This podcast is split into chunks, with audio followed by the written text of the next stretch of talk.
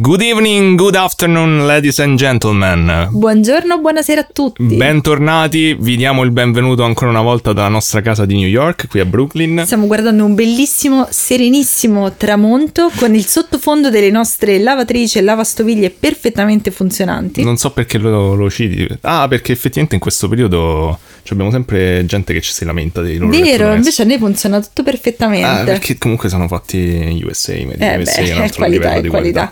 Bene, benvenuti nel nuovo episodio di Compulsory Shiver.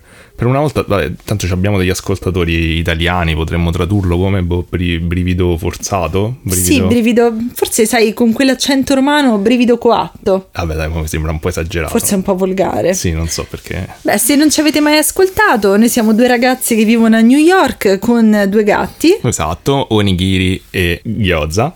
Gyoza è magro, magro, bianco come la neve. Come un angelo, buonissimo. Proprio buonissimo. E invece Onigiri. E Onigiri è, un, è grassa e scalmanata come sempre. È tremenda, è tremenda. Bene, come funziona il nostro podcast però? Vabbè, come ogni settimana, allora ci dividiamo e Giulia racconta a tutti una storia. True crime, ovviamente americana o al massimo internazionale, quindi in salsa barbecue. E io racconto un caso paranormale allo stesso momento. Ma andiamo a incominciare.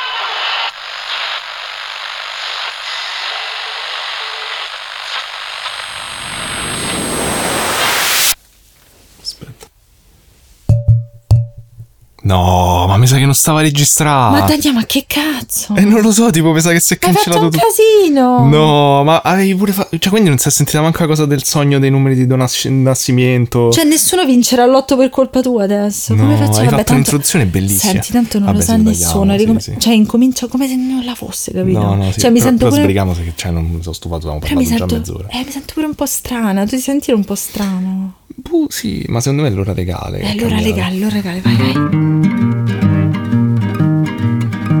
Hai visto ieri mattina sul giornale? Dice che hanno accoppato il sor Pasquale. C'è chi dice che la moglie gli l'alieni o i satanisti.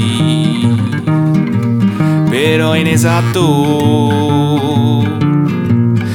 Ce lo spiega brivido coatto.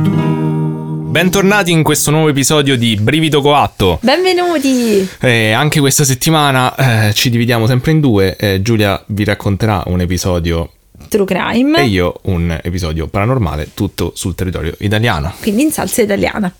E Bene. mi raccomando, mh, banda alle ciance, iscrivetevi subito a Instagram sul nostro canale Brivido Coatto. e qui, qui tocca sbrigarsi, che noi alle 18 stacchiamo e ci, ci casca la penna.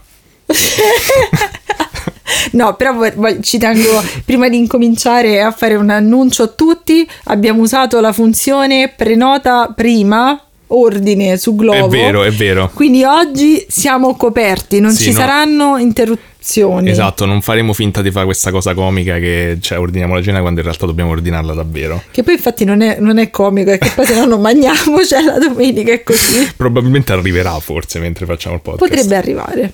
Che secondo voi che cosa abbiamo ordinato?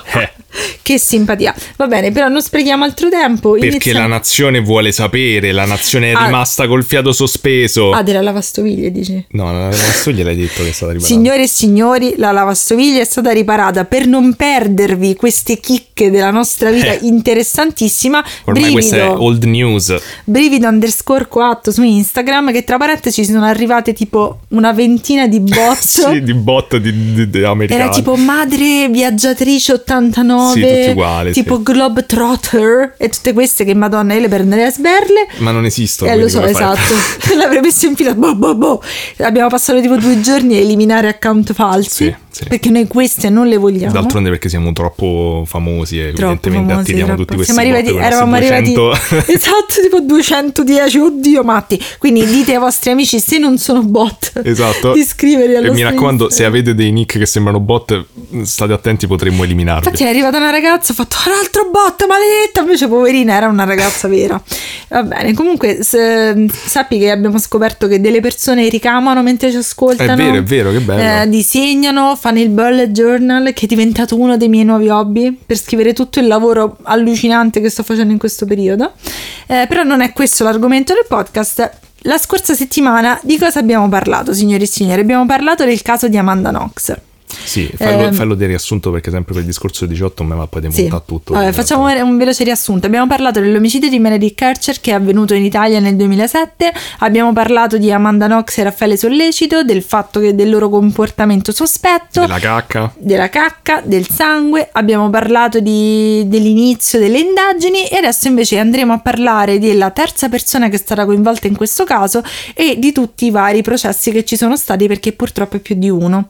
Per essere più interattivi possibile, abbiamo deciso di chiedervi sul nostro Instagram di darci una vostra opinione. Abbiamo anche un messaggio da leggere, ma quello lo leggeremo alla fine.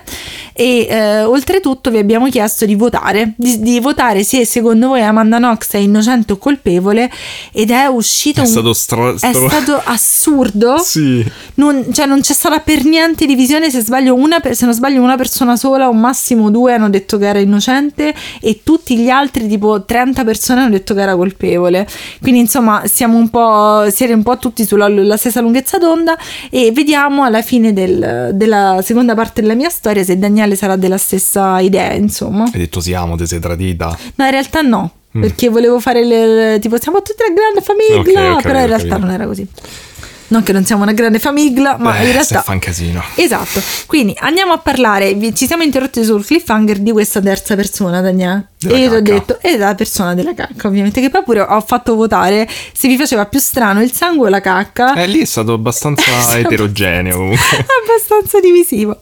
Comunque, la terza persona di, che viene coinvolta nelle, nelle indagini è questo Rudy, Rudy Guedet. Rudy Guedet è un ragazzo che era amico dei vicini della, della casa, insomma, della palazzina dove abitavano Meredith e Amanda e viene descritto come un ragazzo un po' strano, un po' non pericoloso, però problematico che è stato denunciato varie volte comunque è conosciuto alla legge per degli mm, non de, dei furti in appartamento quindi si introduceva nelle case e uh, quindi uh, faceva la cacca e faceva la cacca. No, vabbè, solo in questo caso. Okay. Però eh, appena si rendono conto che lui era indiziato in questo caso, cercano di arrestarlo, ma si rendono conto che non è più in Italia, ha lasciato il paese. Chiamano scemo, quindi questo si è dato, come si dice a Roma e cercano di capire dove si trova facendogli fare una chiamata Skype da un suo amico, cercando di... Eh... Già c'era Skype? Sì, sì, ma era 2007. Beh, sì, c'era Nel 2007 sì, sì, lo c'era Skype, noi, lo usavamo pure noi. Quindi gli fanno fare una chiamata Skype da questo suo amico per cercare di farlo parlare, scoprire dei dettagli e scoprire soprattutto dov'è. Eh, a questo suo amico lui parla molto tipo yo yo fratello, cioè tipo tutto, tutto molto chill e gli dice eh, che lui conosceva Meredith, anzi eh, rincara la dose e dice di essere stato con Meredith la sera in cui do- è morta. Quindi Rudy fa una, una, sorta di escalation, fa un po' il, il coattello, cioè se la tira un po', dice sì sì ma io Meredith la conoscevo, in realtà non la conoscevo benissimo, però la sera dell'omicidio io ero con Meredith, dice che volevano fare cose, però lei, lei non aveva il preservativo, cioè questa cosa che gli uomini devono sempre delegare alle donne la contraccezione, Daniele. È giusto. Oddio, lo schiaffo. Però, tipo, dice che lei non ha un preservativo e quindi non hanno fatto niente. Lui si, si congeda per fare la cacca, quindi anche nella sua storia c'è la cacca. Dice che lui esce dal bagno e uscendo dal bagno vede una sagoma di una persona cioè, come fai a vedere una sagoma e non una persona? Vabbè, vede questa sagoma e mh, mm, vede che Meredith ha già la gola tagliata, si tiene la gola non forte, non so per, per quale motivo l'aveva specificato, e gli si butta addosso e lui spaventato scappa. Quindi lui dice che non è certo di chi sia questa persona, l'unica cosa che dice al suo amico che è sicurissimo che questa persona non era Amanda Knox. Ok, e, cioè non, non, ha detto niente alla polizia. No, così. niente, cioè, ma scusate, cioè, trovi una con la gola tagliata, ma, ma chiama un'ambulanza? Cioè, Hai potevi visto pure qui è stato, cioè, eh, sei cioè, stato... Cioè, eh, però no, lui è scappato, mi sembra che era un po' ci metto dai, dalla descrizione. E mm, a questo punto mm, fanno un mandato internazionale riescono a catturarlo e lo portano in Italia. Il suo avvocato dice io ero sicuro che se facevamo un, um, un processo tutti e tre insieme avrebbero tutti accusato uh, Rudy. Per questo motivo decidono di fare due processi separati uno per Rudy e uno per Amanda e Raffaele.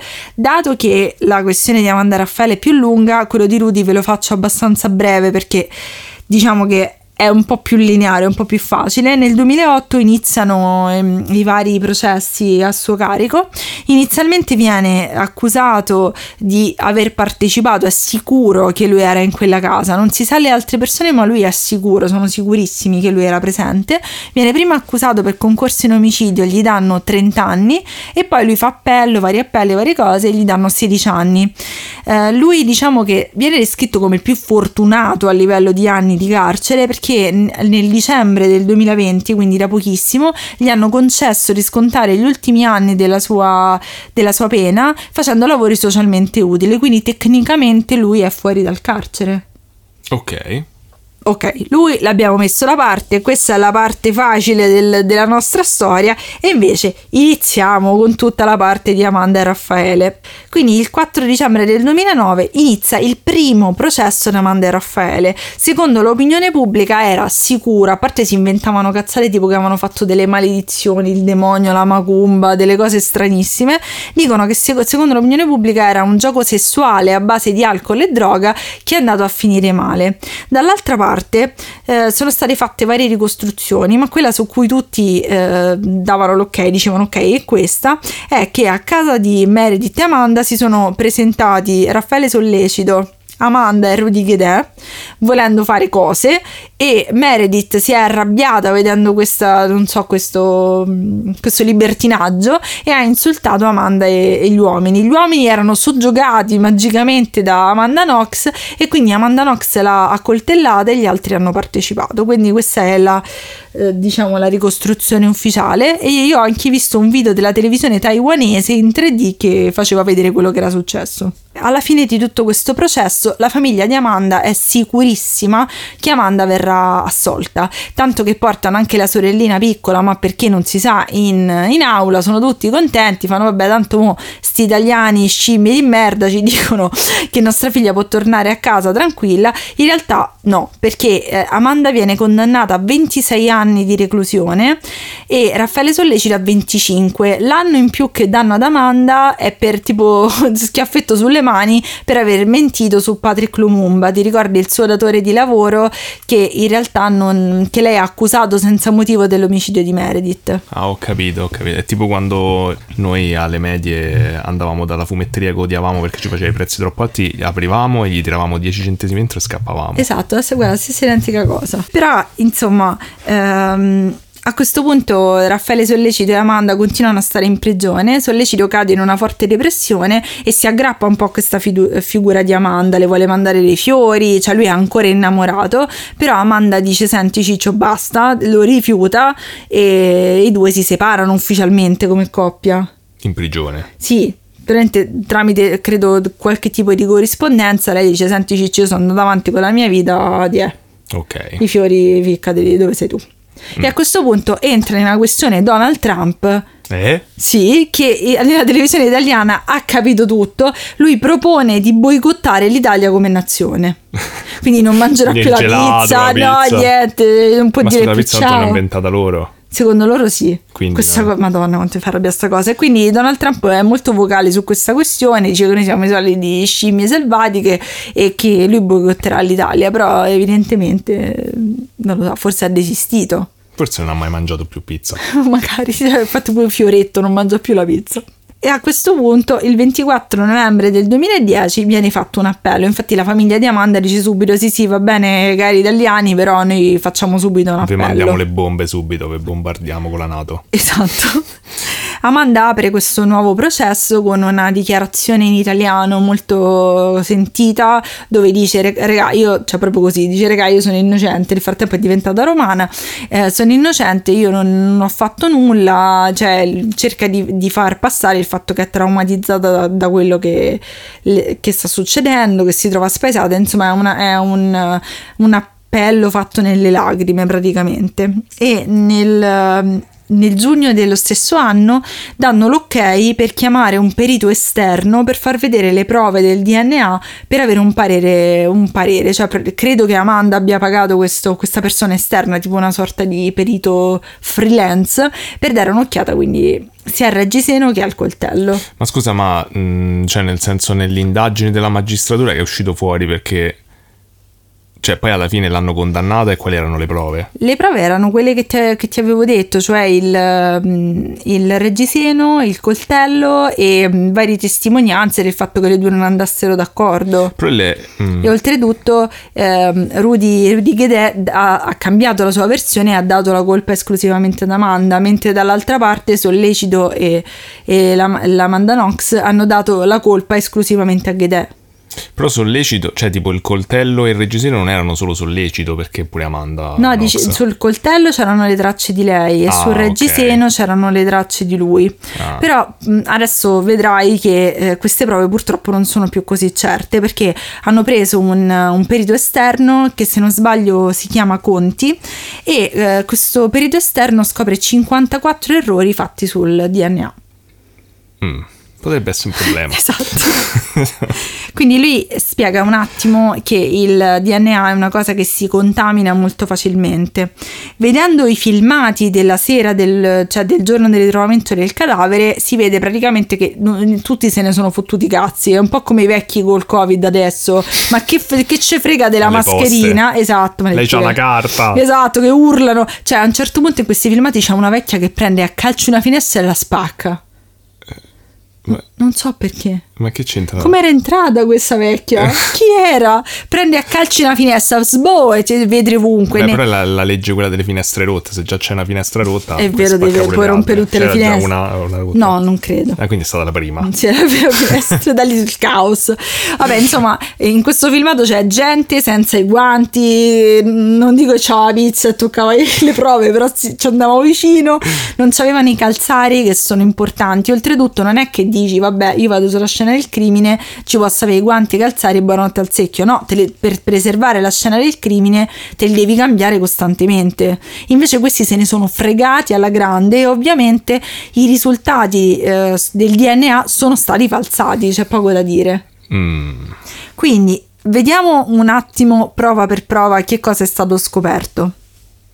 Su, per quanto riguarda il reggiseno è stato trovato, ok, noi siamo, ci siamo stupiti di questa cosa, però in realtà è stato trovato dopo 46 giorni sotto un tappetino in quella scena del crimine dove c'erano le vecchie pazze che spaccavano le finestre. Come hanno fatto a non trovarlo prima? L'hanno trovato dopo 46 giorni e, e, per questo motivo dicono che è ok, ci sta il DNA di sollecito, ma ci sono anche altri due DNA che non sono stati eh, raffrontati, cioè non sono di nessuno riconosciuto, quindi non è che c'è sollecito e basta, c'è anche altra gente. Ok, però il coltello se non mi sbaglio l'avevano trovato subito. Esatto, dall'altra parte invece il coltello è più complicato, nel senso che c'è chiaramente il DNA di Amanda. Amanda dice stava a fare la cena, stava a fettare i pomodori, come dicevamo la scorsa volta, però dicono che c'è poco, pochissimo DNA di Meredith.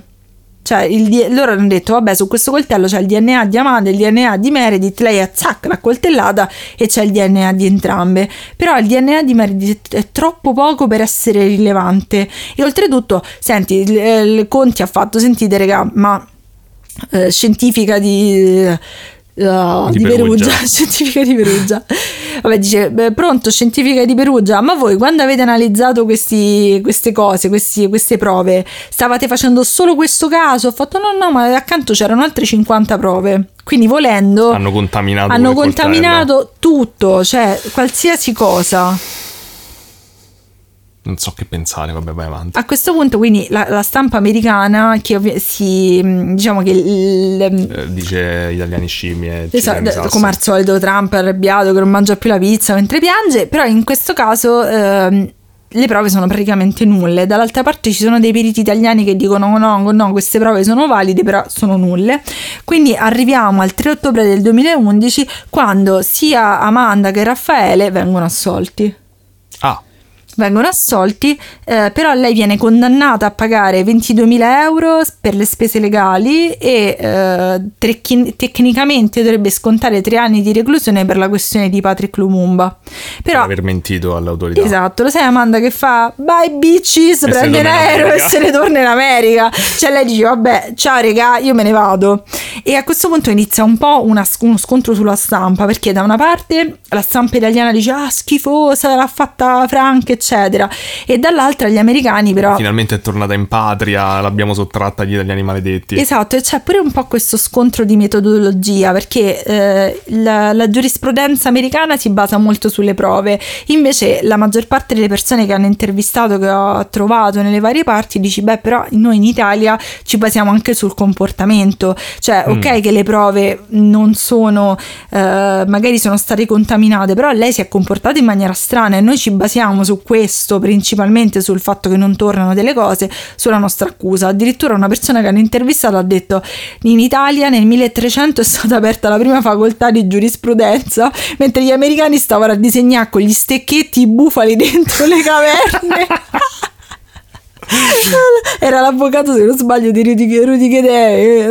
Vabbè, lasciamo perdere. Però se posso dare la mia opinione, diciamo, di esperto di giurisprudenza, a me mi sembra un po' una motivazione del cazzo. Cosa? Quella le, italiana.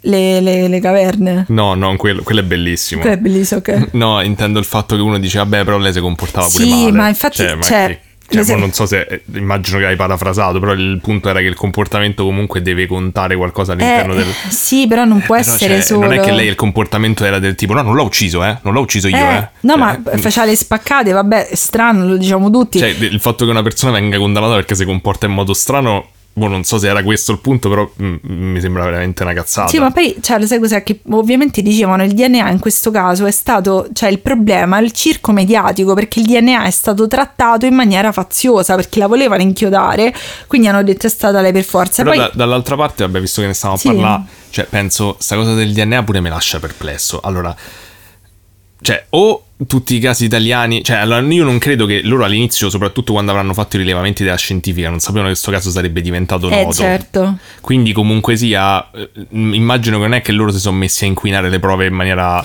consapevole, probabilmente è che la scientifica italiana lavorerà così in generale. Mm, lo sai che è? No, dicono che è molto strano perché poi gli è venuta una specie, a parte che quando è diventato, è diventato quasi da subito un caso mediatico, quindi gli è venuta questa specie di foga, perché ricordiamoci sempre che era il periodo delle ragazze ammazzate, cioè era il periodo in cui sono Erba, no Erba, sì, no Erba era dopo, vabbè insomma era quel periodo in cui c'erano questi grandi omicidi che portavano un sacco di soldi, quindi eh, anche la magistratura italiana si è stupita di quanto hanno lavorato male, non era Ho capito, normale. se è stupita ci ha avuto bisogno del perito esterno per accorgersene. Eh, pure, pure, secondo me, cioè in, in, generale... Cioè secondo me la scientifica c'ha la vecchia d'ufficio che spacca le finestre per tutte le scene del crimine. No, proprio c'è la spaccatrice delle finestre. finestre che cioè, deve essere over 60. 60. Esatto, c'ha la fascia. Eh, cosa. Sì, diciamo che comunque hanno lavorato male. Mm, poi vedremo alla fine, comunque questa cosa è stata condannata. Però Insomma, lei dice Amanda Knox se ne va in America, inizia a studiare eh, scrittura creativa all'università, si cerca di rifare una vita, soltanto che sia lei che Raffaele Sollecito che inizia, eh, continua questa battaglia con la depressione, dicono entrambi che si sono trovati a essere molto famosi in America. Cioè è strano che tipo in Italia gli fanno delle domande, in America gli hanno fatto delle domande al padre dicendo ma lo sa che sua figlia si deve sbrigare a fare accordi per fare film sulla sua storia, perché sennò non la pagano niente. Ma che cazzo? C'è cioè, questa appena tornata da, da, questo terzo mondo che è l'Italia. e questa dice praticamente. Gli dice: ah, ma sua figlia si deve sbrigare perché è una hot commodity, no? Cioè si deve sbrigare. Cioè, meteora, tipo. Eh, esatto. Il padre dice: Ma scusi, ma sta parlando di mia figlia, mica la chiamo meteora de papà. Cioè, nel senso, facciamole vivere la vita. Però effettivamente, dall'altra parte, poi vedremo alla fine di questa storia, ci sono dei danni economici, ma poi ne parleremo. Quindi a questo punto lei se ne torna a Seattle e continua ad accusare semplicemente Rudy Guedè.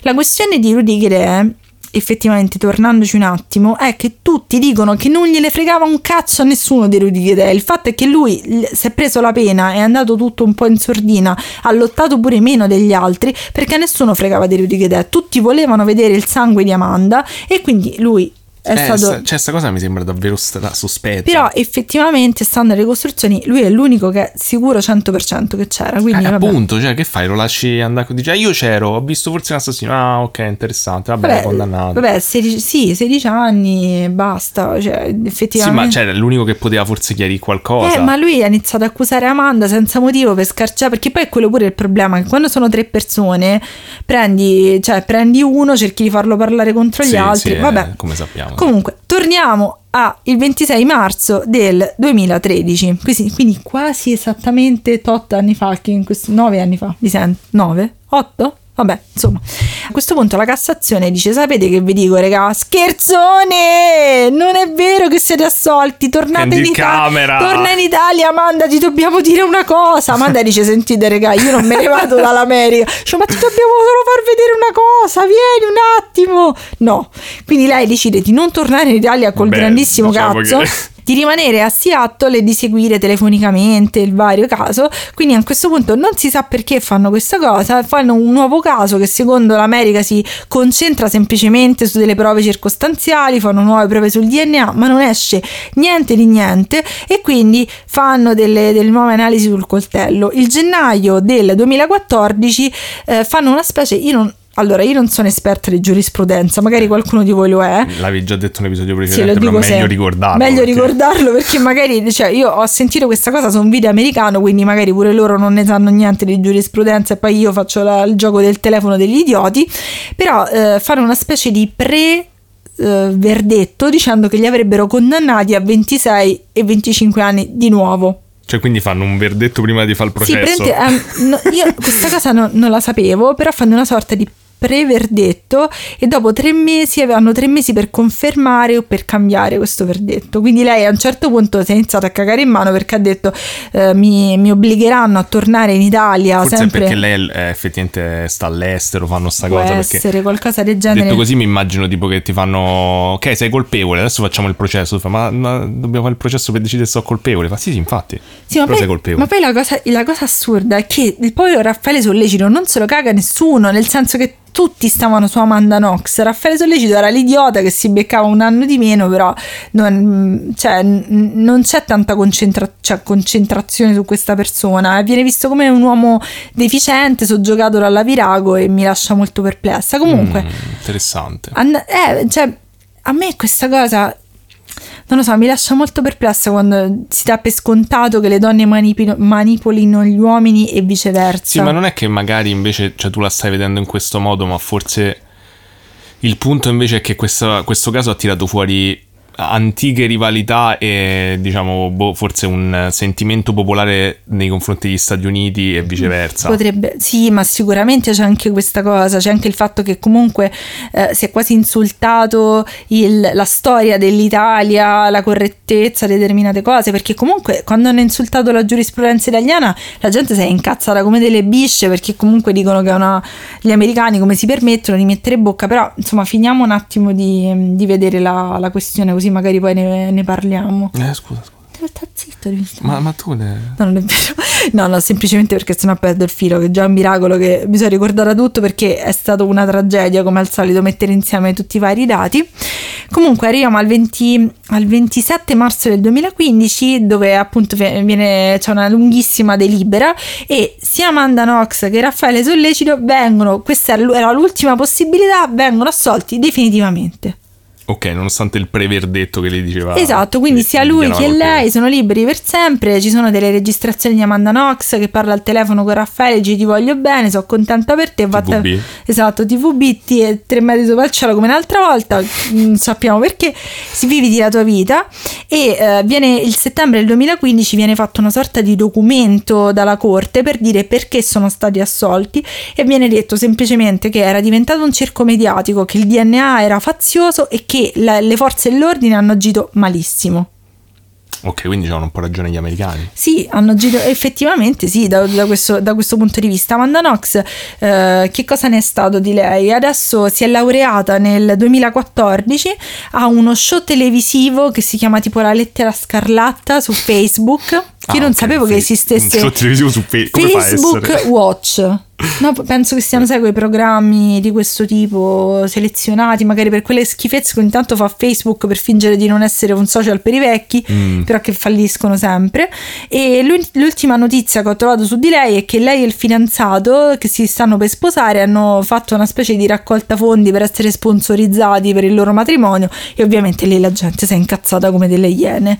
Hai presente tipo che eh, si fa pure qui in Italia, cioè cerchi gli sponsor tipo il fioraio che gli metti il logo suo e ti fanno pagare meno. Tipo il programma quello che fanno tutti i matrimoni napoletani. Il castello? Eh, qual è? Eh, penso che a loro gli faccio. Secondo me gli, fa, gli, fanno uno sconto. Cioè, magari dici fai vedere nel programma, ti faccio costare meno il matrimonio. Vabbè, ma perché la gente si dovrebbe essere incazzata per questo? Perché Prete chiedeva i soldi alle altre persone dando per scontato che lei avesse tanti soldi, però in realtà le spese processuali sono costate molto. Dall'altra parte invece parliamo di Raffaele Sollecito. Allora c'è una notizia che sempre presa da un video americano che dice che lui è in una trasmissione italiana come eh, ospite fisso, esperto di crimine, ma non, eh? non credo. Beh, effettivamente è esperto di crimine al limite perché sì, però in qualche modo è stato coinvolto. Da Barbara Durst, non lo so, cioè non, se lo sapete, voi vedete queste cose, vede una nonna che vede queste cose. Che spacca i vetri pure magari. Esatto, con i piedi. Però a questo punto Raffaele Sollecito ha fatto varie cause legali per chiedere dei risarcimenti, per ingiusta detenzione, eh, per, ha fatto causa ai magistrati ognuno per 3 milioni di euro, per però ogni volta gli hanno negato tutto perché praticamente, cioè lui ha fatto causa perché l'hanno messo in carcere, sì. ma non gli hanno fa- accettato questa causa perché dicono se tu ti fossi difeso meglio, avessi avuto gli avvocati migliori, in carcere non ci saresti ma, finito. ma che cazzo di motivazione? E questa cosa mi sembra un po' ridicola.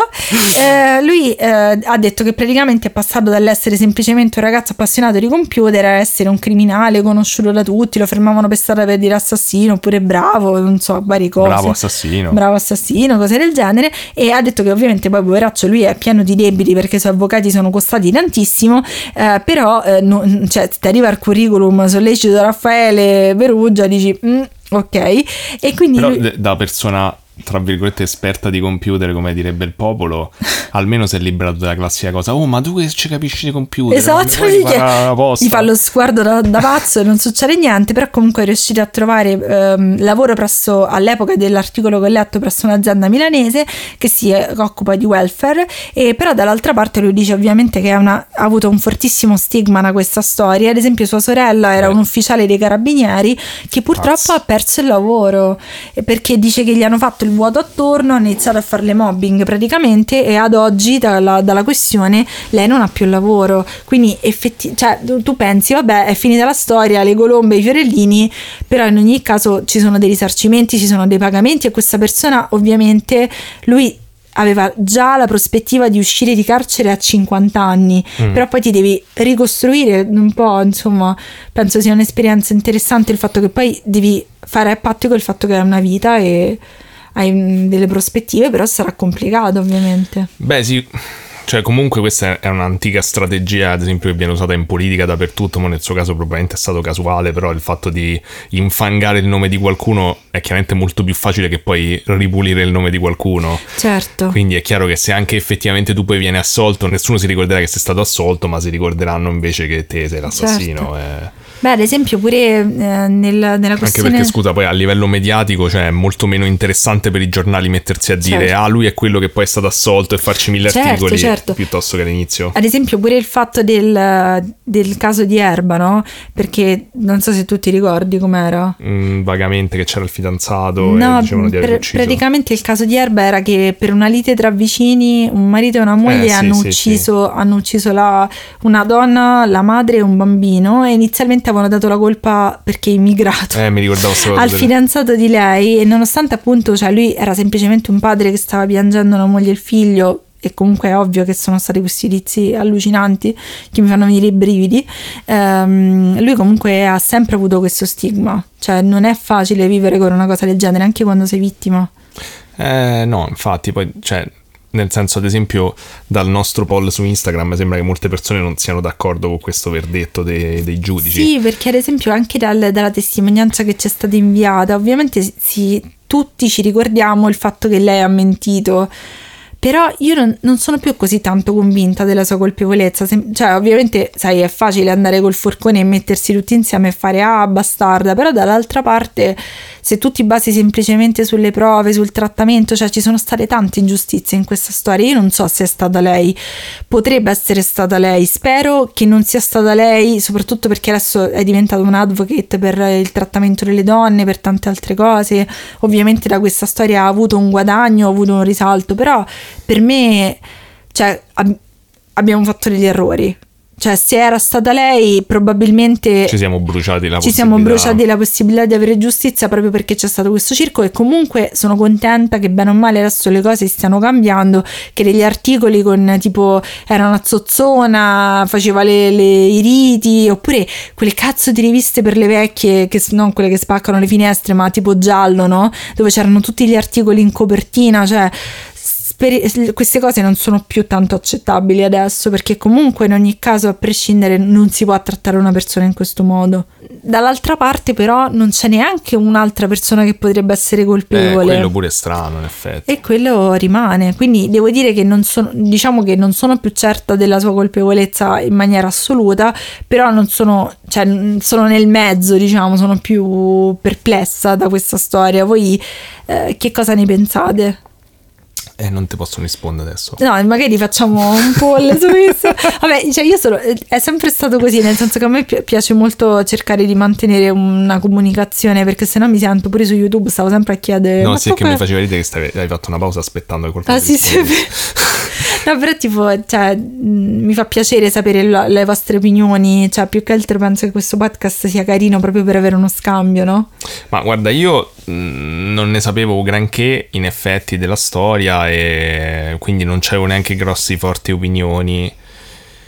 E, come al solito sono molto confuso, in effetti, cioè da una parte penso mi sembra assurdo che i pochi testimoni chiave in qualche modo non siano stati torchiati di più da quello che dici tu e, e dall'altra parte in effetti sicuramente c'è stato ci sono stati degli errori che probabilmente certo. poi non sono neanche gli unici, è solo perché questo caso ci ha avuto questo risalto mediatico così forte, poi sono stati scoperti.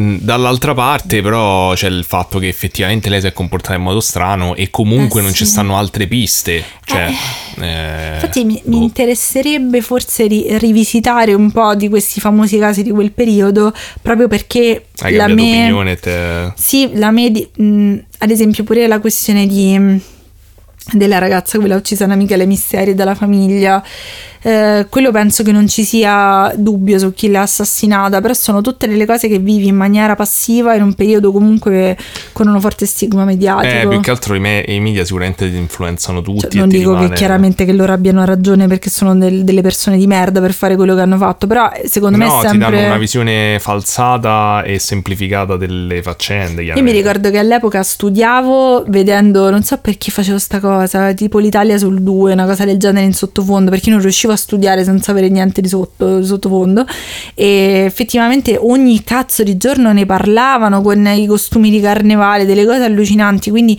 penso sia interessante. Quindi magari se avete un caso del genere che volete rivivere insieme a me, sempre come ho detto prima, fatemelo sapere. Va bene, quindi la mia parte è finita, ho parlato tantissimo, l'episodio sarà lunghissimo, lascio la palla al mio esimio collega e fidanzato Daniele. Va bene. Vabbè. Allora, dopo che era sta cosa? Che era vabbè? Non lo so. Forse stava facendo Lino Banfi. Era terribile. Non lo faccio più. No, non lo fa più. Allora, mm, allora, in questa puntata diciamo che Giulia ci ha dato la botta di grazia con questo caso pesantissimo, eccetera. E io vi sconvolgerò con una cosa leggera che finalmente ci fa rilassare a tutti, come il caso dell'omicidio di Aldo Moro. Ma secondo me sei, sei, un po'. Cioè, io faccio gli. Allora, amore, come funziona? Eh. Io faccio gli omicidi tu fai gli alieni, le sedute ah, le cose strane. Ah, ok. Capito? Okay. Allora chiudiamola qui. Ciao a tutti, Daniele non ha capito. No, Scrive... posso fare un'altra cosa. Chiamiamo tua mamma che ti fa la giustificazione. Ce l'hai il librettino, amore. Oh. Ok, poi, poi casomai al limite tagliamo e mettiamo che è finito. Ok, allora ti metto, intanto ti metto, Stavo... ti metto bravissimo. Metti bravissimo, super. Super bravissimo. Dai, allora sono contento. Bravissimo, più. E invece, a differenza di quello che dice Giulia, oggi vi allieterò sì raccontandovi l'omicidio di Aldo Moro, ma in particolare di come un presunto evento paranormale ha quasi sconvolto questa parte della storia italiana così delicata e così fondamentale. E soprattutto... Eh, vi spiegherò di politica, di giurisprudenza, di storia italiana e sono le tre cose che conosco peggio nella mia vita. Quindi... Beh, chiudiamo quel podcast. Oddio, mi avevo scordato che volevo usare i suoni di Barbero che mi hanno mandato. No, vabbè, ce li possiamo aggiungere dopo. Ce li aggiungeremo. Che l'omicidio beh, è una cosa che capita. Ok, eh, in ogni caso perché andiamo a parlare dell'omicidio di Aldo Moro? In parte è per riciclarmi il fatto che in questo periodo sto studiando questo periodo della storia italiana che mi sta affascinando molto e quindi così per, sempre per il discorso che alle 18 mi casca la penna potevo lavorare di meno, comunque, cosa che non so, è stata vera. Comunque. Sono le 7 e mezzo ti facciano dare. Eh vabbè ma questo loro non lo sanno. E 31. le 18 metaforiche. Ok, le 18 metaforiche. Ok, dall'altra parte perché sono rimasto stupito del fatto che vedremo in qualche modo in un caso così popolare e così influente nella storia italiana ci sta comunque un dettaglio strano che si collega alla mia parte del paranormale. Ma allora bravo, allora hai fatto bene, esatto. che bravo. Va bene. Allora, adesso partiamo con la parte che n- non dovrei fare, che cioè, la gente mi dovrebbe fermare, ma Giulia è troppo ingenua per fermarmi dallo spiegare questa roba. Allora, vi devo fare una piccola panoramica della situazione politica dell'Italia no! nel 78. allora, che succede? Il 78 era un, un periodo comunque sia molto complicato della storia italiana e noi, diciamo, la nostra generazione non l'ha vissuto, abbiamo sentito probabilmente tutti dei, i racconti dei nostri genitori. Diciamo che mh, in particolare dal 68 con le rivolte studentesche e il 69, l'autunno caldo, che è stato diciamo il periodo delle rivolte operaie in Italia, eh, è cominciato un, un, una parte della storia italiana molto turbolenta.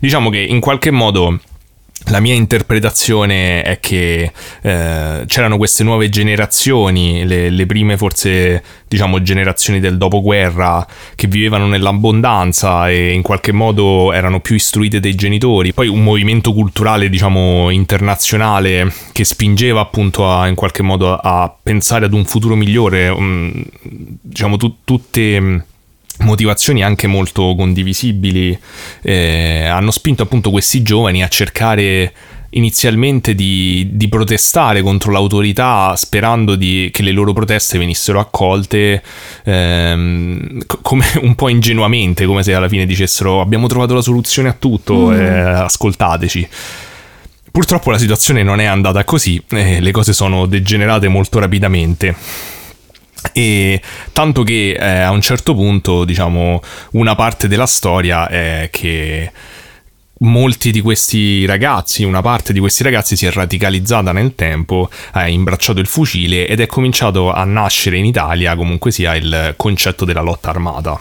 E questi anni qui infatti vengono chiamati un po' in Italia gli anni di piombo o più interessante la strategia della tensione e diciamo che nascono poi col con eh, la strage di Piazza Fontana più sì. o meno nel 69, che è la strage al, um, alla Banca dell'Agricoltura a Milano, a Piazza Fontana, che è stato diciamo un, un po' il um, è stata messa una bomba che ha ucciso comunque mi sembra una, quasi una ventina di persone, ne ha ferite un'ottantina ed è stato il momento in cui l'Italia ha capito che c'era stata una svolta e, e, questo, diciamo, in questo periodo della storia italiana ci sono già un sacco di misteri che non sono misteri paranormali, ma che riguardano comunque sia lo svolgimento di, di questi. Di, di, questi attentati perché in questo momento quindi da, dal 69 diciamo fino agli anni 80 più o meno eh, in, oltre ai tantissimi attributi che si sono dati a questo, a questo periodo c'è sta anche quello appunto dello stragismo degli anni dello stragismo perché eh, appunto ci sono state molte stragi, eh, il coinvolgimento diciamo degli stragisti mh, non è ancora ad oggi chiarissimo. E comunque, diciamo che la prima è quella appunto che dicevo di Piazza Fontana nel sì. 69, l'ultima è, diciamo, è quella degli anni 80 della strage di Bologna. Ok. E il problema, diciamo, che è che queste stragi venivano soprattutto ad esempio quella di Piazza Fontana, ma non solo quella, anche quelle successive, sono state in qualche modo sempre attribuite a um, movimenti di sinistra, sì. o comunque radicalizzati di sinistra, particolari comunisti probabilmente mm-hmm. o anarchici. Ad esempio la, la strage di Piazza Fontana è stata effettivamente subito attribuita a un movimento anarchico. Questo anche perché appunto c'erano già delle, delle radicalizzazioni eh, all'interno di quelle che un tempo erano le lotte studentesche, stavano uscendo appunto fuori dei movimenti politici dei, eh, extra, extra, parlamentari come ad esempio ehm, le Brigate Rosse che negli anni 70 iniziano a fare terrorismo inizialmente con piccoli atti dove fondamentalmente tipo bruciano l'auto ad un imprenditore di una fabbrica tipo della Fiat oppure diciamo al capo del personale eccetera. Ma c'è nel tempo un'escalation che li porta prima al rapimento eh, poi all'omicidio e loro dichiareranno comunque che fondamentalmente le Brigate Rosse non sono dal loro punto di vista una associazione terroristica, mm. ma eh, sono fondamentalmente un'associazione che fa politica con le armi. Bene. e che eh, loro è il proseguo, diciamo, dell'attività partigiana che, è, che è, finita prematuramente. Ok. Perché in Italia è rimasto in, in realtà. Eh, si è trasformato il regime nazifascista eh, mm. e si è trasformato nella diciamo sovranità delle multinazionali che mm. in qualche modo eh, schiacciano il popolo attraverso anche il consenso dello Stato. Ok. e quindi c'è bisogno di fare una lotta armata eh, che poi ha la forma del terrorismo fondamentalmente perché... Sì, però i partigiani non erano terroristi, insomma. Cioè, allora, mi sembra uno stretch. No, non erano terroristi, non erano terroristi. Cioè, da quello che so io, insomma, cioè, loro... No, non erano terroristi, chiaramente anche la, la, lotta partigiana ci ha avuto sicuramente le sue zone grigie. Vabbè, certo. E il punto è che loro si, a, si accomunavano appunto alle lotte partigiane, ovviamente per legittimarsi, ma certo. c'è stato anche un commento di, di un famoso partigiano eh, che ha detto che parlando diciamo con uno dei capi delle BR dell'epoca, credo, vabbè. Vabbè con uno, parlando con uno dei capi delle BR dell'epoca, gli ha detto: Guarda, eh, voi fate come vi pare, io intanto me ne vado a pesca. ah, li hanno proprio legittimati. sì, no, perché gli ha detto: Guarda, noi abbiamo fatto una lotta, ma sapevamo quanto durava e quando sarebbe finita. Certo. Ha detto: Voi che volete fare? Volete lottare per vent'anni facendo lotta armata? Buona fortuna. Eh, infatti, oltretutto, cioè, i partigiani avevano uno scopo, è finita, eh, buonanotte al secchio. Poi eh, si sono riuniti a mangiare salsicce, le sì, comunque anche le, le, Brigate Rosse avevano come obiettivo quello di instaurare, instaurare eh, la dittatura proletaria. Okay. Quindi fondamentalmente di portare un modello politico dittatoriale come poteva essere quello mh, sovietico in okay. Italia. E, ehm, quindi perché dico delle Brigate Rosse? Perché in realtà non era proprio totalmente inverosimile il fatto che questi attentati terroristici fossero fatti da gruppi radicalizzati di, della sinistra radicale, insomma, appunto, perché in qualche modo c'erano effettivamente dei movimenti. Certo.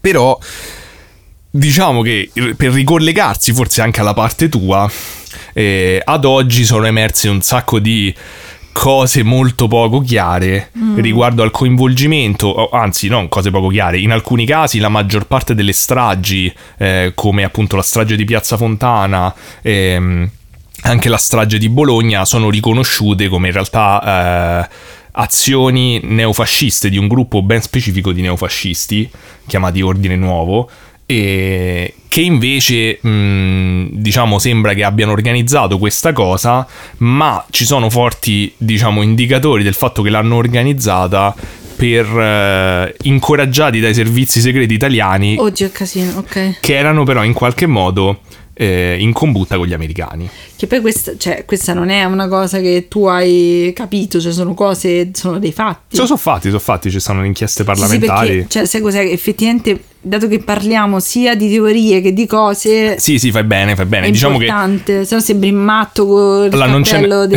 de, de, Stagnola. No, no, è vero, cioè, fa parte della storia italiana. Però... Eh, eh, diciamo che ovviamente ci stanno delle zone grigie, cioè... Sì, eh, è tutto certo. Però è appunto ufficialmente questo periodo è chiamato anche il periodo della tensione, la strategia della tensione, perché c'era, è stato riconosciuto che esiste, eh, è comprovato, diciamo, un, um, una, una strategia eh, fatta anche da parte dello Stato, infatti certo. comunque è, sono definite anche stragi di Stato, sempre perché allietiamo moltissimo con il podcast di oggi. Evviva!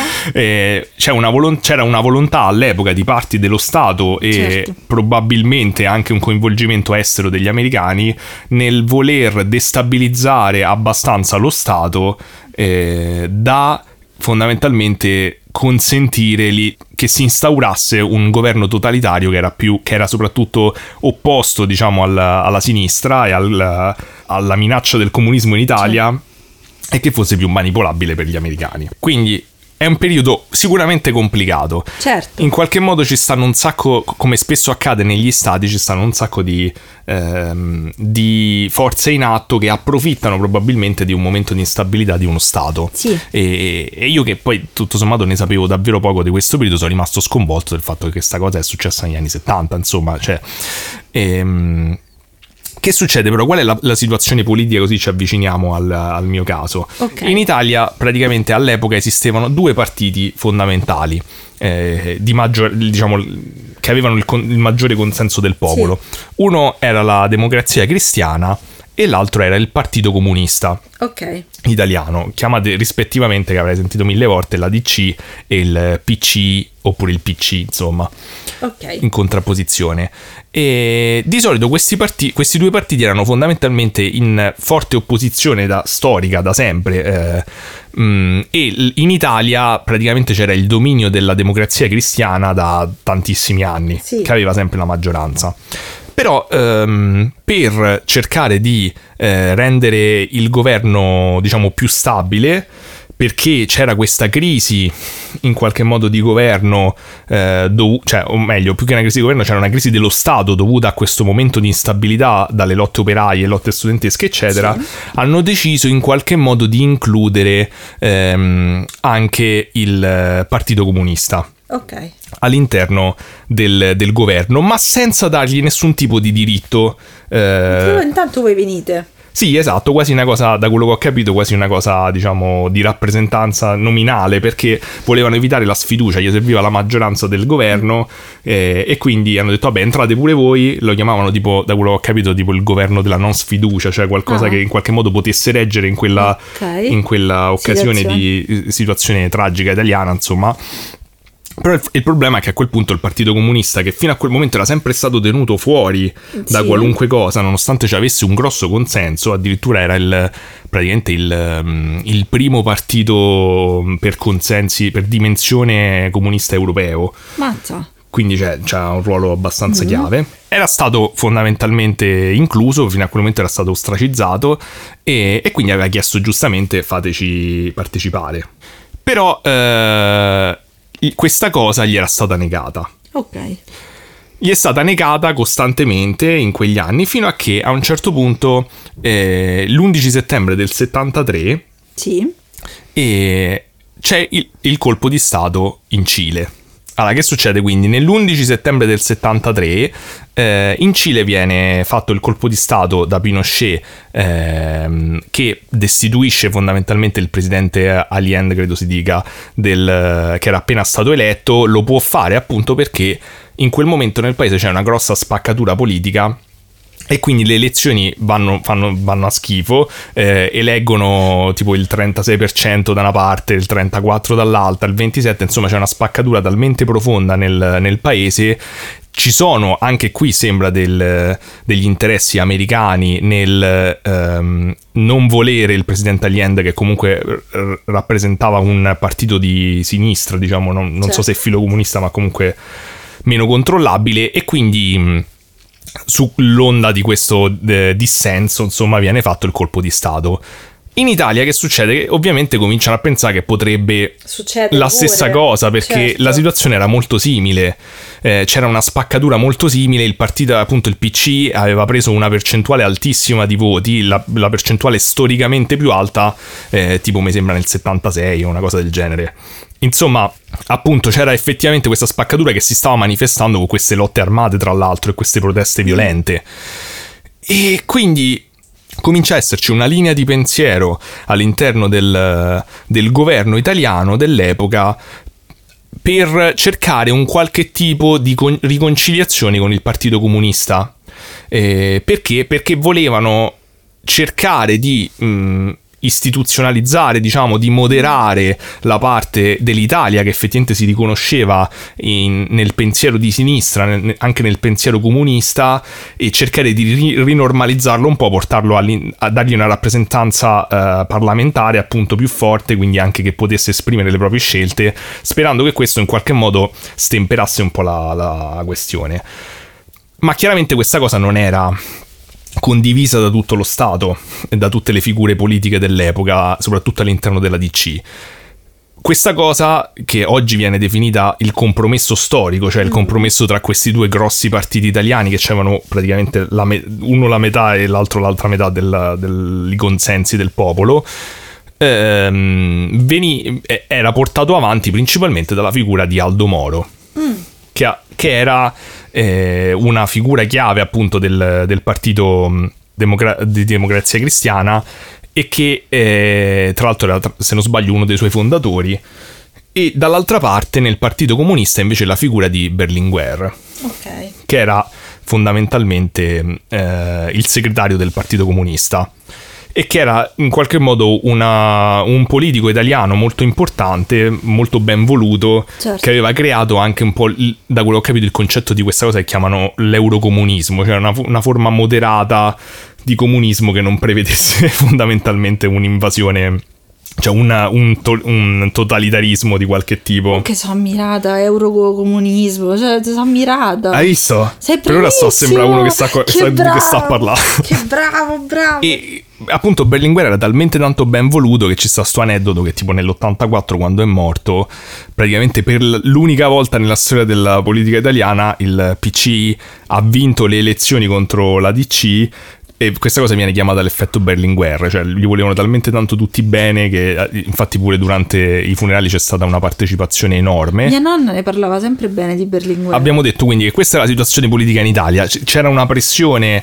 alcuni sentivano l'esigenza di dover in qualche modo stemperare gli animi, ehm, cercando di includere, di fare un qualche tipo di compromesso aumentando la partecipazione politica del Partito Comunista Italiano, in particolare sì. appunto Aldo Moro e Berlinguer lavoravano per questo compromesso storico erano riusciti in qualche modo a, um, Aldo Moro era convinto di poter riuscire a trovare una linea di dialogo per avere la fiducia di un governo costruito anche col Partito Comunista all'interno e questo governo che se non sbaglio si chiamava tipo il, um, il governo Andreotti IV perché era il quarto governo diciamo di Andreotti sì. e um, doveva ricevere uh, la fiducia il 16 marzo del 78. La okay. mattina si dovevano riunire eh, per decidere, diciamo, di votare la fiducia a questo sì. nuovo governo, diciamo, di compromesso. Sì.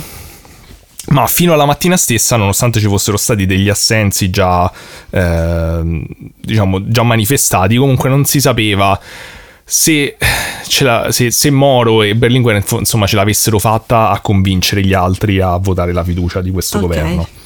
E, ehm, ma che succede? Che il 16 marzo del 78 Moro non si presenta oh no. in aula, eh, non si presenta perché si scopre che eh, Moro è stato intercettato eh, a quanto pare da qualcuno all'altezza di, di Via Fani, che è vicino al Gemelli, Vicino a casa di Eleonora. Esatto. e, ed è stato rapito. Oltretutto, tutta la sua scorta di cinque persone sono state uccise. Ah, pensavo rapite tutte e cinque. No, sono state uccise tutte quante. Porca miseria. E, e lui è stato è scomparso, è stato rapito. E mm, questo succede la mattina del 16 marzo.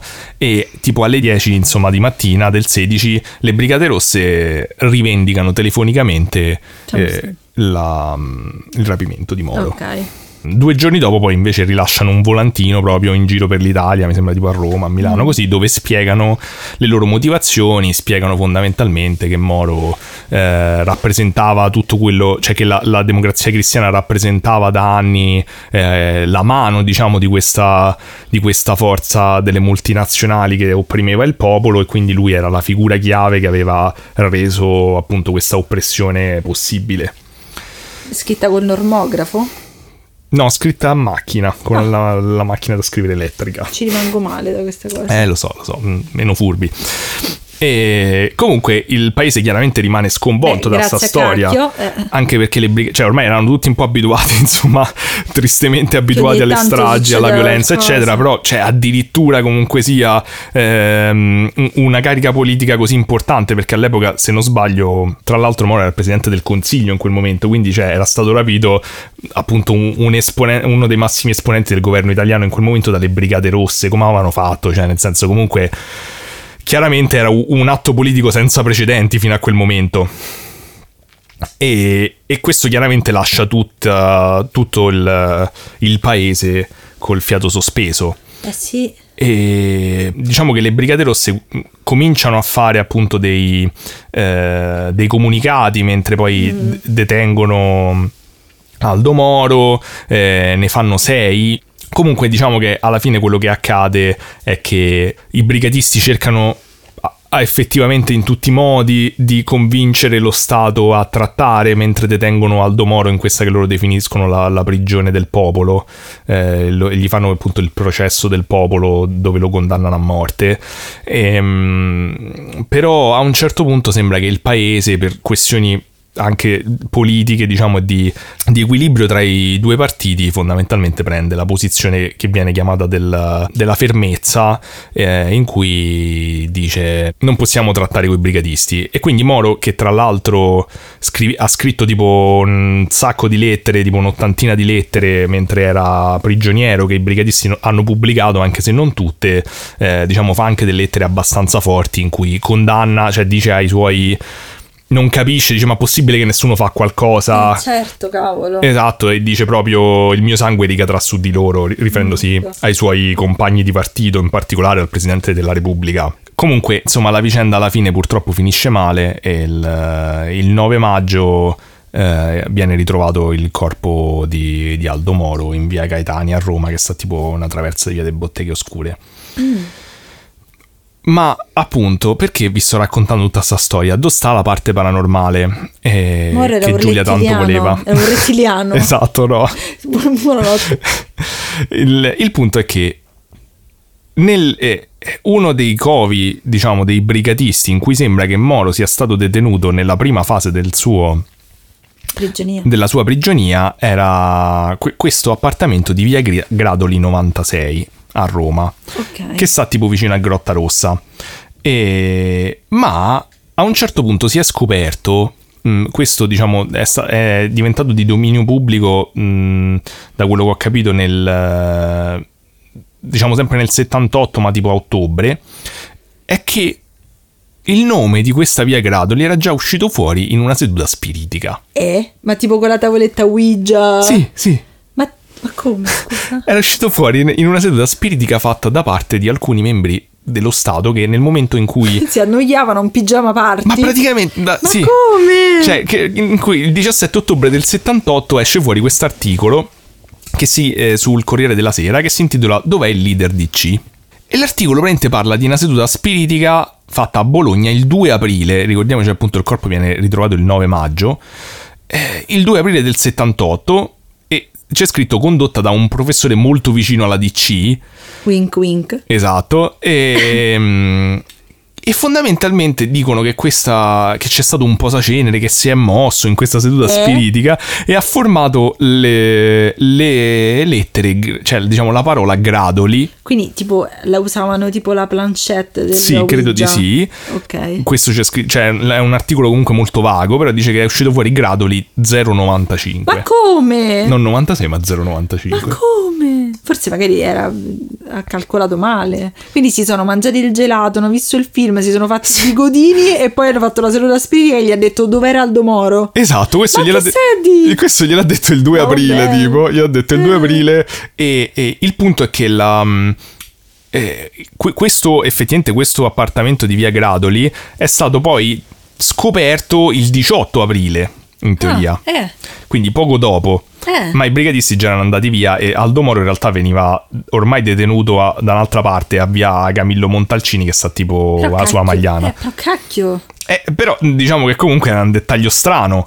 Eh. E il punto è che si scopre praticamente che, vabbè, c'era stava già scritto il professore, eh, quindi si capiva un po' che era Prodi che ah. in qualche modo aveva fatto questa seduta, seduta spiritica. spiritica. sì, però, cioè, dici, boh, vabbè. E, e, tra l'altro la cosa interessante è che questa cosa della seduta spiritica, cioè, mh, è un dettaglio importante di tutta la vicenda. Infatti eh. viene interrogato come parte, diciamo, della commissione per, la, per l'omicidio di Aldo Moro.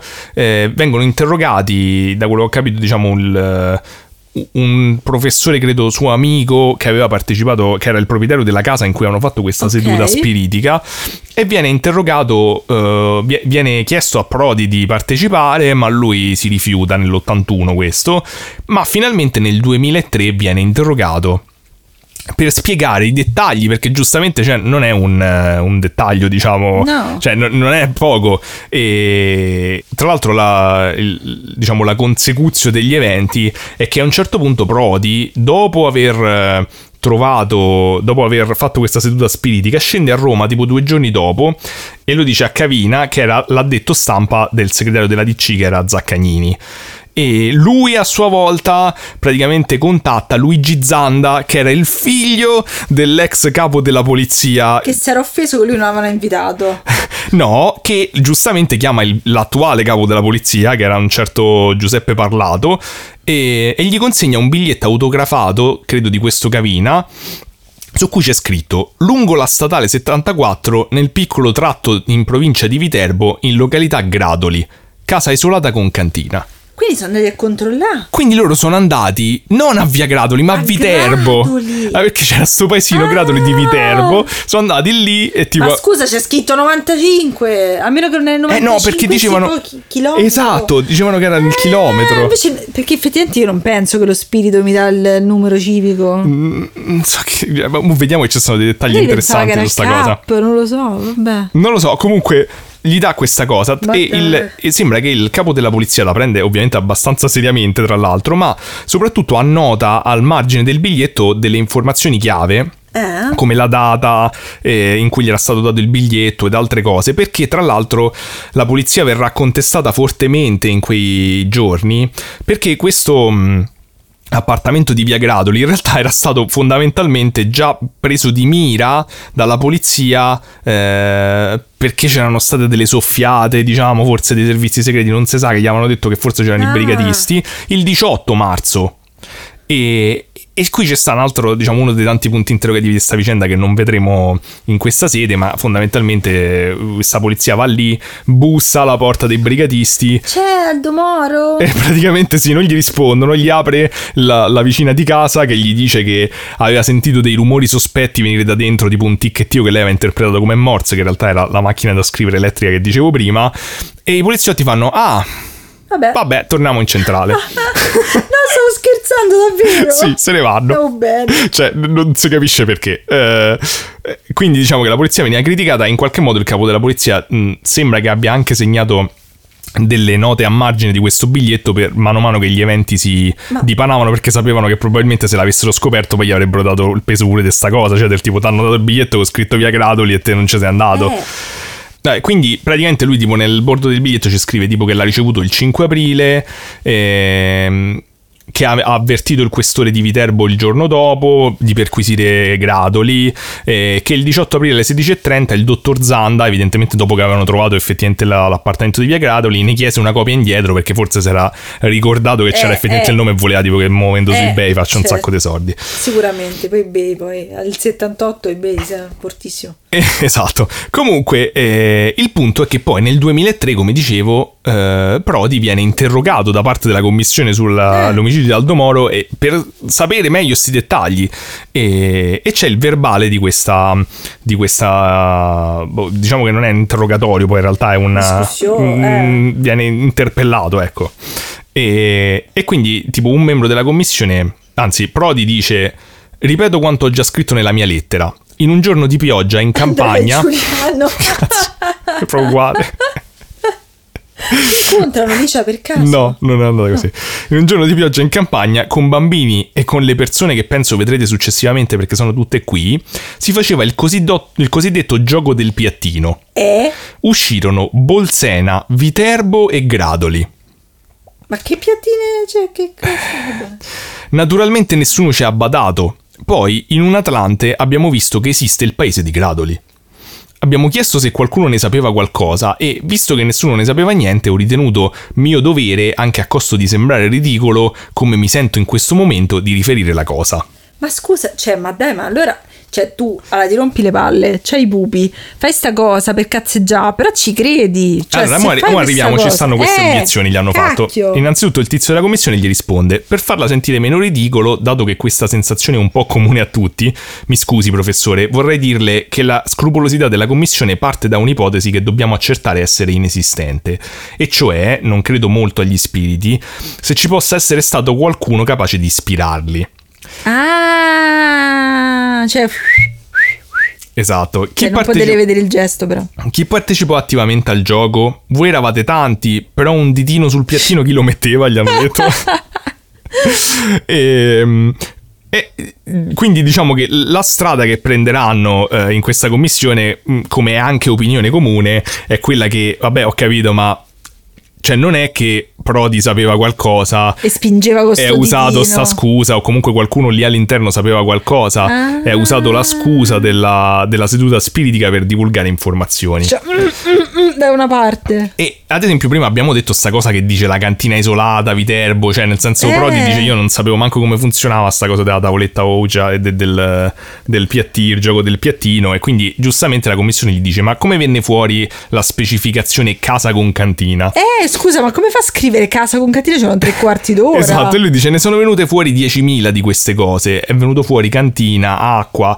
In questo momento non lo ricordo nemmeno. Il gioco è andato avanti per ore. Scusami, eh. Ma dai, ma se non ci credi, ma dopo tre, tre ore a fare i piattini i bambini che giocano Andrea Giuliano. Dice, ripeto, che non ho preso sul serio queste cose e evidentemente se non ci fosse stato quel nome non avrei né raccontato né detto la cosa perché cerco di essere un uomo ragionevole. Eh, ma non gioia al gioco del piattino quattro ore. Vabbè, ma lui diceva che stavano tipo a casa dell'amico e lo facevano per cazzeggio Vabbè, e lui f- si è avvicinato semplicemente perché era divertito e c'erano pure i ah, bambini. Però la televisione c'era comunque all'epoca, non c'erano scuse. Beh sì, ma non bisogna guardare troppo la televisione, cioè bambini ed è un brutto esempio. Esatto. E, e, la commissione gli dice comunque il risultato, la conclusione è che almeno quando viene fuori la parola Gradoli, lei si attribuisce, impo- le si attribuisce importanza perché eh. lo si comunica alla segreteria nazionale del DC, al capo della polizia, poi si muove tutto l'apparato. E Prodi dice: Quando l'ho comunicato a Cavina, mi ha detto che ce ne sono state 40.000 di queste cose. Fino al momento del nome non era stato molto importante. Per scrupolo lo comunichiamo. Un altro della commissione dice scusa ma la contraddizione che emerge è questa. Se c'è una seduta di gente che crede negli spiriti o comunque nella possibilità che si verifichino fenomeni simili se c'è una seduta di questo genere ripeto e ne viene fuori un certo risultato del quale ci si precipita ad informare la polizia ed il ministro dell'interno lo posso capire benissimo ma che si voglia tutto questo in un'atmosfera assolutamente ludica, presenti i bambini per gioco e che poi si informi di ciò la polizia attraverso la mediazione di uno che non era stato presente al gioco e se ne informi quindi eh... il ministro dell'interno, a me sembra eccessivo e contraddittorio. Sì, ma poi la cosa che mi domandano che se era un'atmosfera ludica con i bambini, fatto oh, bambini, chiediamo dov'è Aldo Moro tutti insieme, cioè capito, cioè magari chiedi. Eh, allora Prodi dice "Ma è venuto fuori onorevole un nome che nessuno conosceva, anche se ci siamo trovati in questa situazione ridicola, noi siamo esseri ragionevoli. Ci siamo chiesti tutti, Gradoli, nessuno di voi sa se ci sia? Se soltanto qualcuno avesse detto di conoscere Gradoli, io mi sarei guardato bene dal dirlo. È apparso un nome che nessuno conosceva, allora per ragionevolezza ho pensato di dirlo. Cioè Vabbè, ma dice, non ti puoi fidare. Vabbè, però era veramente una situazione in cui i presenti erano tutti i professori amici suoi mm. dell'università, i figli, la famiglia di questo tizio. Cioè, non ti aspetti perché dovrebbero mentire. Eh, sì. E, e, e la commissione insiste su questa cosa, eh, che fondamentalmente dice ma secondo me ci sta qualcuno che ha instradato sì. la, la, seduta spiritica. Però Prodi dice proprio: Ho detto le domande effettive e le risposte. Uno dei problemi che si pone per una cosa del genere è proprio quello, del, quello contenuto nella sua domanda. Credo. Crede che quando è uscito il nome di Via Gradoli io non mi sia posto il problema di chiedermi se c'era qualcuno che faceva il furbo? Altrimenti non sarei qui in questa situazione in cui mi sento estremamente imbarazzato ed estremamente ridicolo. Cioè lui continua a dire che eh, che secondo lui è impossibile che qualcuno abbia pilotato quella seduta. Dio, sarebbe un minimo infantile se l'avesse fatto, però... La cosa assurda è che poi gli viene detto pure te- negli anni dopo, vabbè ma scusate ma non avete cercato a Via Gradoli. Eh. Tra l'altro ci sta una testimonianza della moglie di Moro, Eleonora, eh, cioè anzi di Agnese Moro che credo sia la figlia, che racconta che la moglie ha chiesto a Cossiga eh, se poteva trattarsi di una via di Roma invece eh. di un eh. paesino e lui gli ha detto no no non è, non è possibile perché non c'è sul stradario ma forse eh, ma che non è vero eh ma magari cioè, ti ricordi quando c'era tutto città che cercavi molto dicevano non esiste subito cioè nel senso io non, non riesco a capire questa storia no ma anche io allora beh, ovviamente diciamo più o meno la storia è questa. Non, okay. ci, stanno, non ci sono state altre svolte di questa cosa. tutti, sono, cosa strana. tutti sono interessati. E mh, la cosa che mi ha intrigato è che l'opinione comune è chiaramente l'interpretazione più razionale, cioè qualcuno ha usato questa cosa della seduta spiritica per divulgare informazioni riguardo al, um, alla presenza di Moro nel, a Via Gradoli, però senza esporsi e senza dire chi certo. è. Però poi se ci pensi, questa cosa non c'ha senso. Cioè, secondo me, secondo me non c'ha senso, perché innanzitutto loro hanno depistato le indagini, perché Via Gradoli...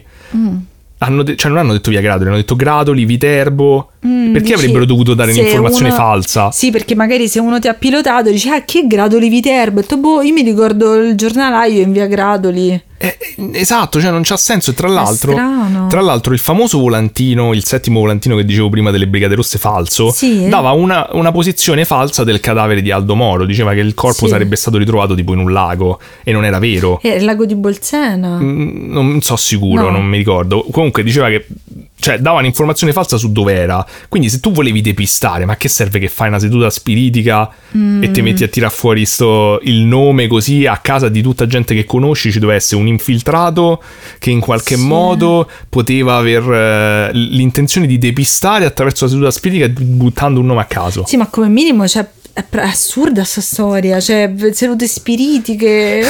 cioè, cioè... E, e, e, infatti, cioè, ancora oggi questo qui è un nodo chiave da quello che ho capito della vicenda Moro, perché appunto l'opinione comune è che ci deve essere stato qualcuno allora che ancora oggi esiste e, e che, che, evidentemente se non si può dire ancora oggi e che anche i brigatisti comunque nessuno è mai uscito fuori deve essere una figura politica eh, centrale. Però la cosa che mi ha interessato se lo vogliamo vedere dal punto di vista invece paranormale è che anche leggendomi questi atti diciamo della commissione mi sono reso conto che in qualche modo c'è come minimo mh, dell'ignoranza nei riguardi del, di questo tipo di fenomeni, della letteratura, diciamo, di questo tipo di fenomeni, di come vengono descritti. Ad esempio, in più punti si comincia a dire, vabbè, ma, mm, ma cioè, diciamo, insinuano che Prodi stesse dicendo una cazzata perché le, sedu- le sedute spiritiche hanno bisogno di un medium. Vabbè, no, ne può pure fare così. Che non è vero, oppure appunto cominciano, cioè, lasciano intendere che uno non può ricevere delle informazioni così dettagliate e centrali se lo fa per scherzo con i bambini.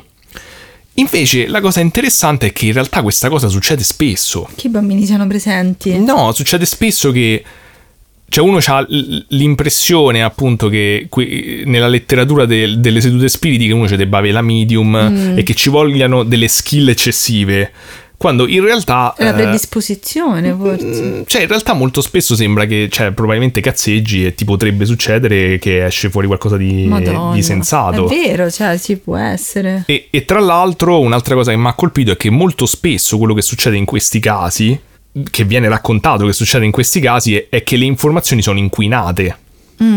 Cioè che difficilmente, che è anche il problema per cui appunto non, non vengono usate diciamo da vabbè diciamo che medium. sì diciamo che sono controverse ecco il motivo per cui sono controverse è che spesso so, sono pezzi di informazioni ma che escono fuori in maniere sbagliate oppure vengono appunto mm. sono inquinate da altri pezzi come se ci fosse in qualche modo un, una corruzione dell'informazione nel momento in cui viene comunicata attraverso mm-hmm. queste sedute spiritiche e cioè appunto Prodi quando parla mh, ne parla chiaramente effettivamente sembra da profano ma sembra anche sincero poi va a capire mi sembra anche giusta la l'obiezione da parte del, della commissione che dice vabbè ma allora se pensavi perché sei, sei corso così tanto per andare a D eh sì e lui continua a sostenere che è perché appunto non si spiegava come era potuto uscire fuori un nome Senza. esistente mm. eh, che nessuno dei presenti diceva di conoscere, perché diceva Viterbo, vabbè lo sappiamo il nome di Viterbo, quindi magari sì. qualcuno l'ha mosso inconsapevolmente. Però Gradoli non lo conosceva Gradoli nessuno. non lo conosceva nessuno e, e, tra l'altro c'era sta cosa del numero civico che lui dice io non mi ricordo sta cosa del numero, però quando è uscito sul giornale è uscito questo eh. 95 che dicevano che era la distanza dei chilometri dal dal, dal, paese, insomma, quando in realtà poteva essere benissimo il numero, quasi il certo. numero civico. Poi è strano perché poi magari erano pure disperati, quindi in questa situazione, pure lui, cioè io non lo conosco Prodi come politico come persona. No, onestamente. Magari cioè... può essere uno un po' credulone e ha detto, cioè uno che ci crede magari a queste cose, oppure... Ma insomma è comunque un politico cioè, che ha fatto una carriera enorme in Italia, insomma non credo che sia così credulone. No, però magari, sai, cioè era no, una lui situazione... stesso dice che non ci credeva. Eh no, però dico, magari è una situazione molto stressante e tu senti qualsiasi cosa, ogni buco è trincea, va bene tutto. eh, cioè. Sì, sì, cioè, effettivamente tu pensi, vabbè, stiamo a cazzeggiare, stiamo a fare una segretuta spiritica. Oh, mi è venuto sto dubbio. Metti che questa informazione per qualche motivo effettivamente può, può sovvertire una crisi nazionale. Io comunque la dico. Eh, poi, cioè, oltretutto, se ci pensi, eppure cioè, ti, ti, prendono pure per coglione. Oltretutto, era gli anni 70, erano il boom dell'esoterismo, quindi poteva essere che era un pochino più comune questa cosa. Sì, sì, secondo me era più comune, infatti, all'epoca. Ci sta pure che lo facevano tipo come giochetto con i bambini. Però pensa quanto era convinto, perché comunque cioè, non è che andrei tipo al comando dei carabinieri e fatto, oh, scusate, eh, con la tavoletta Ouija mi hanno detto che tipo c'è un tesoro a Monte Sacro, cioè non lo so. Eh, cioè, alla fine a me mi ha colpito sto fatto che in tutta questa, alla fine l'ho usato un po' per un come pretesto anche per chiacchierare un po' della situazione politica dell'epoca che era interessante. Però in realtà cioè, del, è interessante perché alla fine è appunto un presunto evento paranormale poco eh. chiaro che ha influenzato uno dei momenti storici più delicati del nostro paese. Cioè, è una cosa strana comunque. Cioè, sono tipo, cioè, sono sconvolta. Cioè, è fighissima come cosa. Sei stato pure bravo a spiegare. Cioè, perché comunque se ci pensi, appunto, era un quadro tal- dove c'erano talmente tanti intrighi politici tra la partecipazione degli Stati Uniti, le, um, i complotti reali. Eh, e quindi, cioè, la cosa più facile è che pensi forse anche giustamente, vabbè, ma questo semplicemente in qualche modo qualcuno eh. ha usato sta scusa. Però pensa se invece è vero. Eh e cioè, come fai a spiegarla una cosa del genere? Eh, che poi io non lo so, io nel senso le sedute spiritiche mi fanno parecchia paura, non so se le, la farei mai una consapevolmente. Ma loro stavano lì, cioè appunto, come dici tu, il clima degli anni 70 forse era un po' più, eh, era modaiolo era nei confronti di questo tipo di cose. Sì, faceva, c'era il boom dell'esoterismo, bla bla, quindi, cioè, fighissima questa sì, storia. Tra l'altro lui poi non si è capito come, gli chiedono pure, vabbè, ma chi era lo spirito che parlava e dice tipo che era fondamentalmente lo spirito di... cioè che erano due spiriti eh, due. Sì, di Don Luigi Sturzo che era praticamente eh. un, uh, un, prete che è stato politico del Partito Popolare Italiano che era tipo il okay. prima della democrazia cristiana e poi un certo Giorgio Lapira che tra l'altro era sempre diciamo un esponente mm. del, um, della DC che era morto tipo po- pochissimo prima, tipo l'anno prima. Ok. Oddio, che strano, poi non mi specifici, perché poi devi formare. Sì, non si è capito perché dicevano che forse loro avevano interpellato prima direttamente questi nomi e poi ah. gli era stato ah. confermato. Mm, ci stanno, diciamo, delle cose comunque poco chiare, ma ci può anche stare perché magari questi stavano effettivamente cazzeggiando, non è che stai lì per lì a ricordare, cioè quando cazzeggi non è che ti metti a pensare ogni dettaglio eh, e ricordartelo. Sì, cavolo. Cioè, oddio che paura sta cosa, ma c'ho un po' paura stasera. Eh, però è comunque, è comunque una cosa molto... mi ha colpito come che stranezza. Figo. Cioè, effettivamente abbiamo imparato sia cose storiche nuove che oltretutto anche cose spaventose. E eh vabbè, dai, siamo riusciti a non ordinare la cena in diretta stavolta. Conta che il fattorino mancano 5 minuti. Ah, perfetto, cioè abbiamo finito preciso. Perfetto, perfetto. Saremo gratificati da una buona cena. Sarà un altro episodio lunghissimo. Io mi scuso per tutti gli errori storici, nomi e cose che non ho capito Daniel, della politica. Tu devi venderti meglio. Come dice Giulia, eh, non sono un esperto né di politica né di storia né di niente. Metti sempre le mani avanti. Oltretutto tu devi dire che invece no, non è lungo, è un dono per la Santa Pasqua. Sì, esatto, esatto, e quindi spero di avervi intrattenuto e, mm, e, abbiamo fatto questo momento un po' più culturale. Il prossimo episodio sarà su boh, scoregge, scoregge sarà tipo, alieni e scoregge. Faremo vacanze di Natale in versione, versione brivido 4 la faccio io con la, ti prego non aggiungere tracce musicali perché già sarà lungo quindi ba, basta, vi basti sì, la mia sì, interpretazione. Sì. La, il mio proposito di far cascare la penna alle 18 è già andato. Eh vabbè. Va bene ragazzi. Allora vi auguriamo un buona Pasqua. Mm, sì buon coniglio pasquale buon buon coniglio pasquale. Siate buoni. Siate buoni eh, non so la Pasqua cosa si augura chi è credente buona, buona Pasqua buona chi colom... altrimenti cose laiche. Buona pace buon Gesù mm, sì buon Gesù e ci vediamo al prossimo episodio. Tra due settimane. Tra due settimane e niente. Arrivederci. Boh, eh, mettete su Instagram le cose. Egregi saluti. Così e... è un po' formale, politico. Va bene. Alla prossima. Ciao a tutti. Ciao. Chi vuole la guerra? Ah, noi la vogliamo.